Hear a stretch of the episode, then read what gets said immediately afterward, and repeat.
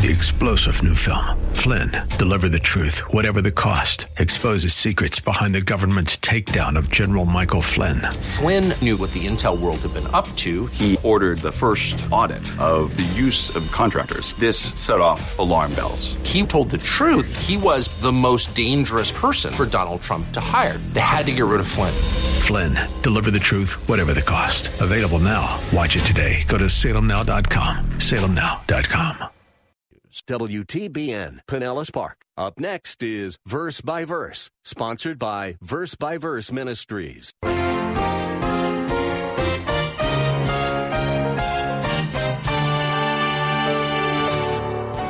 Remember, this man is a military commander. He's used to being in charge of others, but he knows that this Galilean rabbi is the supreme commander and he just feels totally unworthy of him. That's, that's the whole thing here. It's not a whole lot deeper than that. But in the simplicity, there is a profound truth. You see, what this tells us about this man's faith was that he believed that Jesus Christ was the exalted one. Far from being man centered and self exalting, his attitude was self effacing and humble. And what a refreshing thing that was. As a matter of fact, the Bible says that Jesus marveled at this man. I heard John MacArthur say that if you've made Jesus marvel, you're really doing something. Of course, we can't do that in our own strength. We need God's help to have the attitude that this Roman soldier demonstrated. It's great to have you with us today for another verse by verse radio Bible class. Pastor Steve Kreloff is our teacher in these daily lessons from God's Word. Pastor Steve is the teaching pastor at Lakeside Community Chapel in Clearwater, Florida. He has been serving there since 1981, and these broadcasts are adapted from his pulpit ministry. Military personnel are noted for their respect for authority and the chain of command. As Christ followers, we can learn a thing or two from them. All too often, we think life is centered around us. Today, on Verse by Verse, Pastor Steve will share some thoughts about the proper attitude held by the Roman centurion we will find that in Matthew chapter 8. Here now is Pastor Steve with today's lesson. Now, those of you who have been to Israel, I'm sure you have been, at least if you've been uh, on a tour that I've done, uh, you have been to Capernaum and you went into the synagogue. Uh, that would have been the same synagogue spot that where this man built. That I, I think that the synagogue, the remains that are up today, probably are from a later date, third or fourth century. But the very spot was there. That's where they're saying he paid for this synagogue to be constructed. So, this is a unique man. I want you to know this is a special man. This is not a typical Roman soldier. Because the typical Roman soldier of that day despised the Jewish people but we're told that this man actually loved Israel, which would appear to indicate that he was a God fearing Gentile, which means that eh, while he was not an official convert to Judaism, he did have a reverence for Israel's God. But this centurion wasn't only different from most Roman soldiers in his attitude towards the Jewish people and their God, there was also something very special and unique about him in his attitude towards his slave. Most Roman slave owners were very heartless. I should say many. Many Roman slave owners were very heartless in their treatment of their slaves. They, they basically looked upon their slaves as animals and not little cuddly pets at home, but, but brute beasts. In fact, one ancient Roman writer said that the only difference between a slave and a beast was that the slave talked. That was all. That was all he could say. And that was the prevailing thought of that day. But this centurion didn't look at his slave that way. He had affection for his slave. And you see this not only in the fact that he came to Jesus requesting that he, his slave would be healed, but you see this in the language that he used to speak of his, of his slave. When Matthew says, for example, in verse 6, Lord, my servant is lying paralyzed at home, fearfully tormented, the actual word that he used for servant it's not your normal word. It means, it means son or, or boy indicating that his slave was a young man, a boy, who was very dear to him. This would not have been a biological son, but, but someone that he treated as a son. In fact, Luke tells us that the slave was highly regarded by him. So he did not look at him as a brute beast. He looked at him almost as a son and was very concerned about him. But I want you to notice something that's very important about this incident. Though this man's slave was, was dear to him, and though he desperately wanted Jesus to heal him, because as Luke tells us, he was sick and about to die, yet notice this when Jesus did consent to go to his home and heal the slave, the centurion told him that it wasn't necessary. Look at verse 8. But the centurion said, Lord, I'm not worthy for you to come under my roof. Now, why did this man resist Christ coming to his home?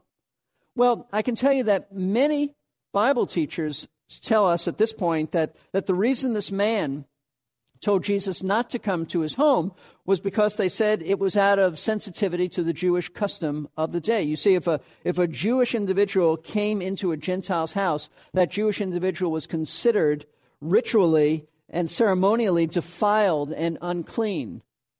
And that was true. That was true. That's what they thought. And so the thinking by some is that out of sensitivity to Jesus being Jewish, this man said, I know enough of your customs to know that it's not best for you to come to my home, so, so don't.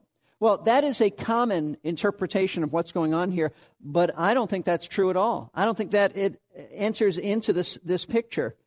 The man certainly knew that, and it's true that Jewish men who entered the homes of Gentiles were considered ritually unclean, but that's not the reason why this centurion told Jesus to stay away from his house. Matthew tells us the reason. We don't even have to guess. Verse 8, he said, I'm not worthy for you to come under my roof. It had nothing to do with Jewish custom, it had nothing to do with sensitivity. Uh, to being ritually unclean and, and not unclean it had nothing to do with that. The reason this man told Christ not to come to his house was because he felt totally unworthy and unfit for the Lord to enter his home.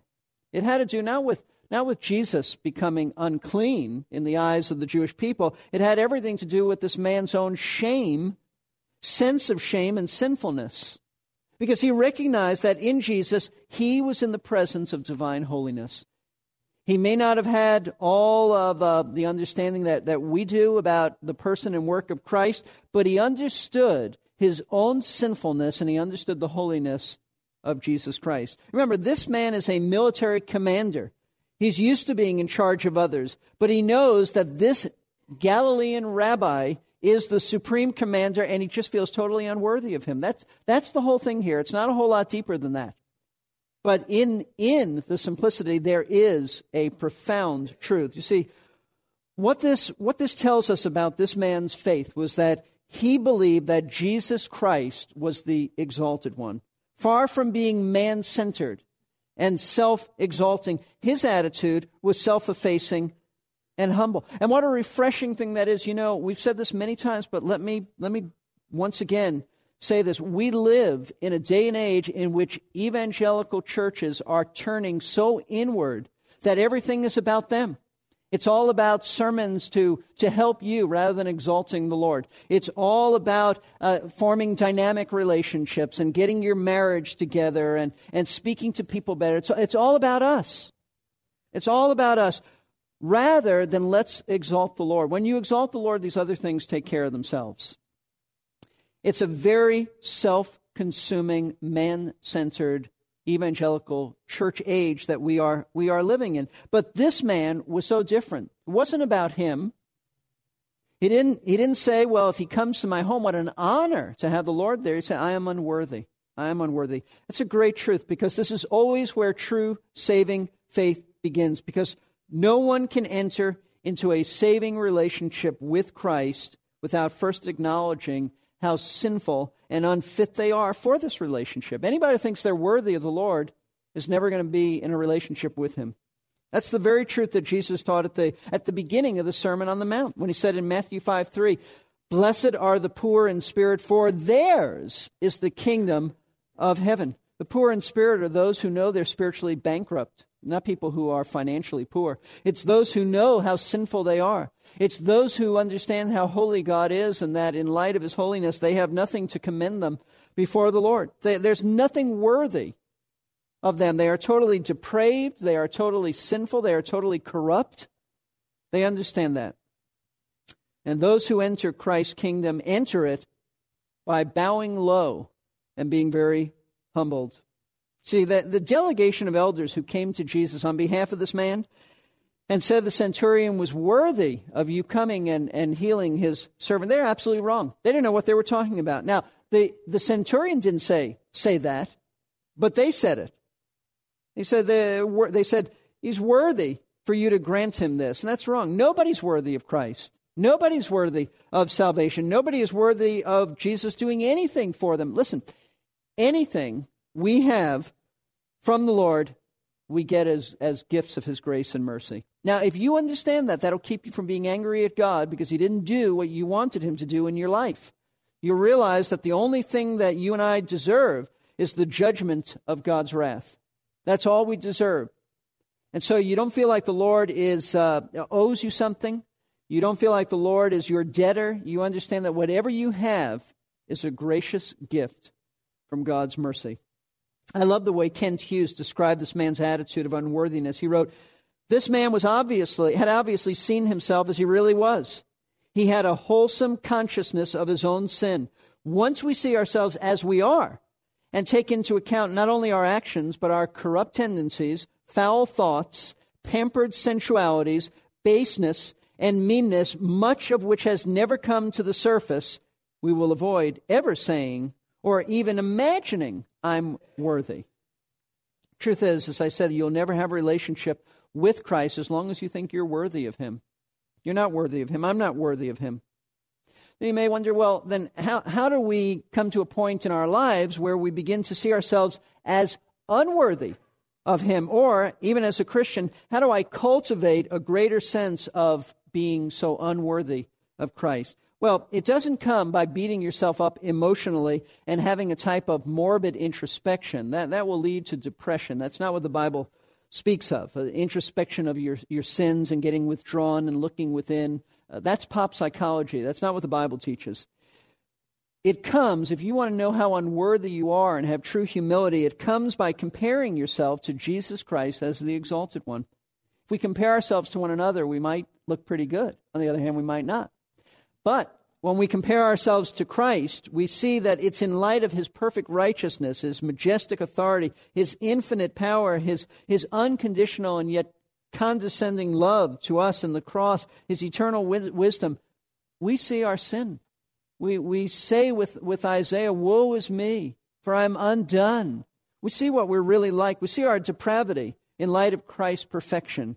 And when we see ourselves the way we really are, then we understand how totally unfit, unworthy we are of Him. That's what genuine humility is all about.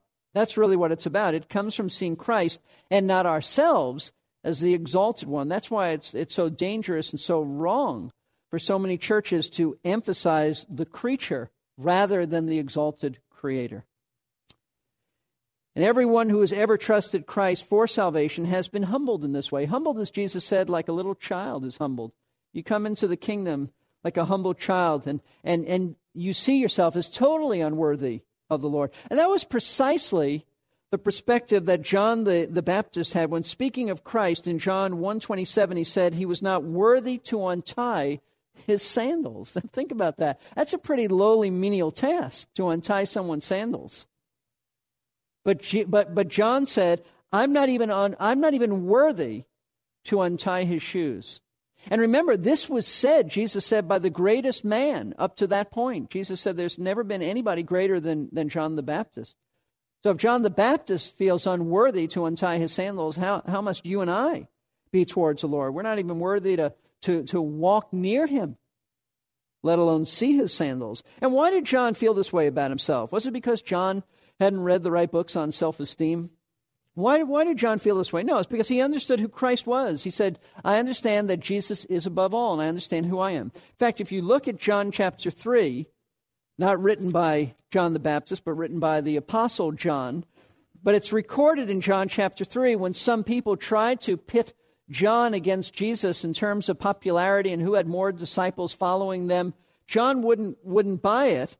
And he very humbly says in verse 30 of John 3, a great verse for all of us, to embrace. He must increase, but I must decrease. And then he explained why. He who comes from above is above all. Speaking of Christ, he comes from above, he's God. He's above all.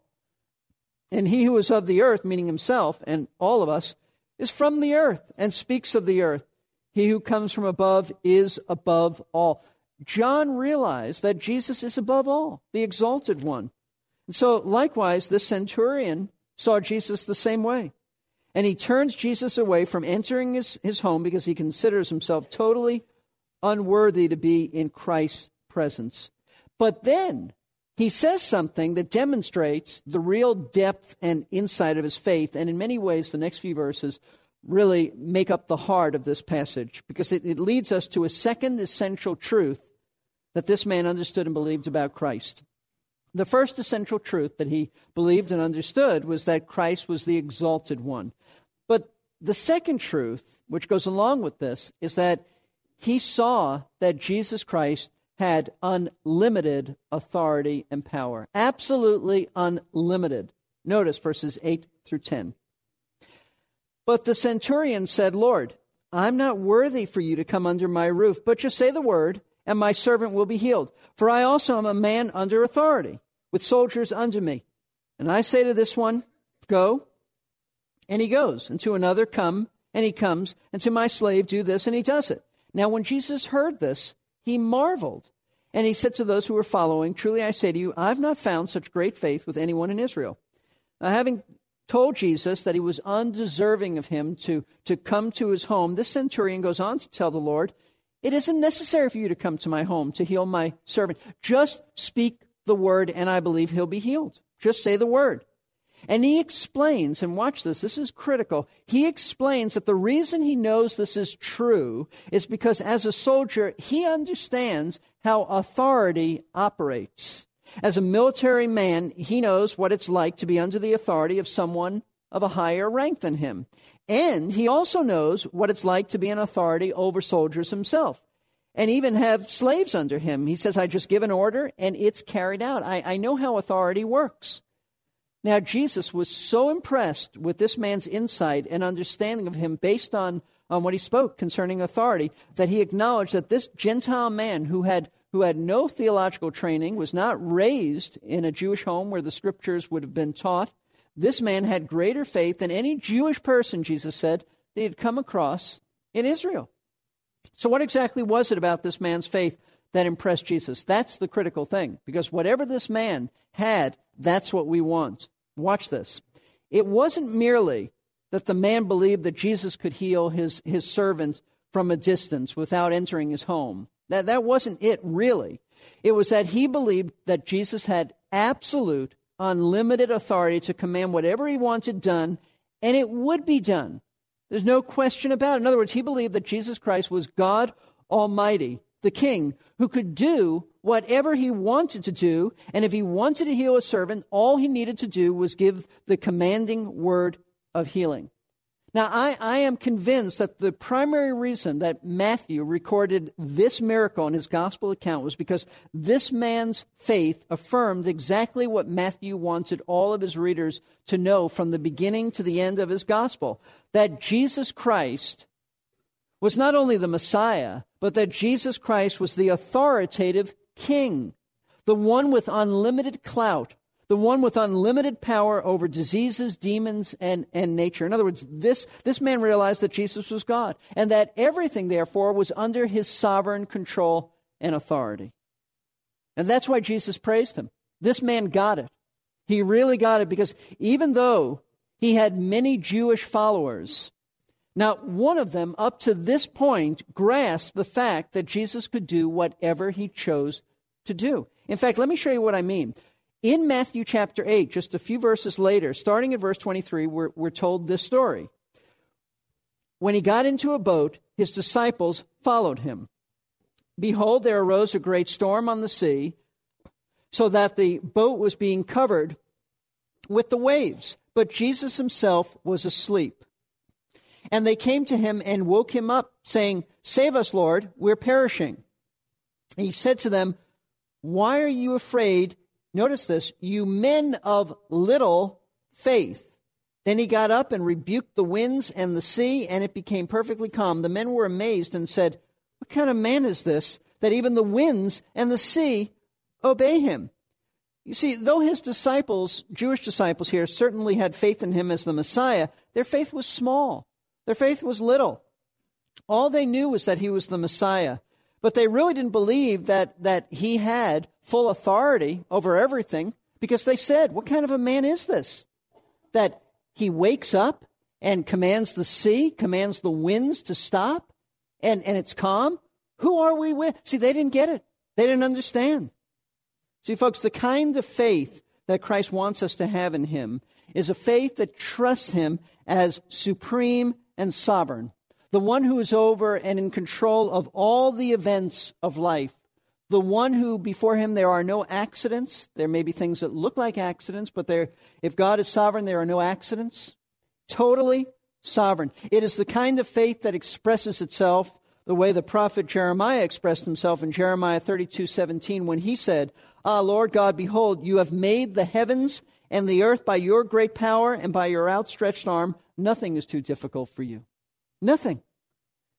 Now, of course, all of us who know Christ would acknowledge that. We would say, yes, we would verbally acknowledge that Jesus is the sovereign Lord with unlimited authority and power, but I've got to tell you, we don't all believe that. We may say that, but we don't all believe that. And the reason I say that, that many of us don't really believe that he, that he is the sovereign Lord, is because there are many who believe, many Christians who believe that, that man's will can frustrate and overcome the sovereign purposes of God. There are many Christians who believe that. They believe and they act and they live their lives as if man's free will can overcome and frustrate and thwart the sovereign purposes of God. And so somehow God's purposes are at the mercy of man's free will, meaning that if a man decides to rebel against God's plan, then God's plan is in jeopardy of being carried out. Now, that is the theology of many Christians. But Scripture emphatically and dogmatically denies that. Scripture dogmatically teaches that God is absolutely sovereign and that he has full and complete authority over everything and anything, including man's rebellion. Now, man is certainly responsible. God hasn't made us as robots. But God is so sovereign that he overcomes man's rebellion. That's what it means in Romans 8:28. We know that all things work together for good to those who love God and are called according to his purposes. All things are not good, but God is so sovereign that all things are used by him to work together for good. God is speaking in Isaiah 48, verse 10, and he says, I am God, and there is none like me, declaring the end from the beginning, and from ancient times things that are not yet done, saying, My counsel shall stand, and I will do my pleasure. When we learn to trust in that fact, we can finally gain the right perspective in our relationship with God. He is indeed supreme. He deserves our total trust and obedience. Thank you for listening today to Verse by Verse. Pastor Steve Kreloff is guiding us through these early verses of Matthew chapter 8. Since 1981, Pastor Steve has been the teaching pastor at Lakeside Community Chapel in Clearwater, Florida. These radio Bible classes are produced by Verse by Verse Ministries. Here now is Pastor Steve to tell you how you can participate in this ministry if God leads you to do so.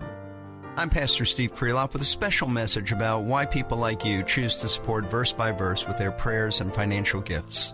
There was a man who uh, was in touch with us and said he uh, had come to faith in Christ as a result of the verse by verse series that we did on Romans and what it means to be justified by faith. We're trying to have lives changed by the teaching of the Word of God. We think there's no substitute for that. If you've been blessed through verse by verse, please consider supporting this ministry with prayer and your financial gifts. You can call 727 441 1714. That's 727 441 1714 or drop us a line at P.O. Box 5884, Clearwater, Florida 33758. That's P.O. Box 5884, Clearwater, Florida 33758. For more information or to listen again to today's class, please visit our website, versebyverseradio.org. We also have previous classes on the archives page and links to help you get our free newsletter or podcasts. That's versebyverseradio.org. The event we are studying really rattled the cages of the Jewish leaders. They taught that all Jews and only Jews would be in God's kingdom. But Jesus constantly warned that anyone who is placing their trust for eternal life in their ancestry or religious affiliation is in for an eternally unpleasant surprise. We will consider that on the next Verse by Verse. You've been listening to Verse by Verse, sponsored by Verse by Verse Ministries. This program was pre recorded. To learn more, including how to donate to this ministry, visit versebyverseradio.org. That's verse W262CP. Three star general Michael J. Flynn, head of the Pentagon Intelligence Agency, knew all the government's dirty secrets. He was one of the most respected generals in the military. Flynn knew what the intel world had been up to. He understood its funding. He ordered the first audit of the use of contractors. This set off alarm bells. The explosive new documentary, Flynn, Deliver the Truth, Whatever the Cost, uncovers the facts behind this scandal. Flynn told the truth. He was the most dangerous person for Donald Trump to hire. I find out the worst enemy that I'm going to face in my life is right here in America. They took my assessment and they wanted me to change it. And I was like, I'm not changing it. They had to get rid of Flynn. With in depth interviews, archival footage, and never before seen personal records of the man behind the headlines. I just felt like I was drowning. Flynn, deliver the truth, whatever the cost. Available now. Watch it today. Go to salemnow.com. Salemnow.com.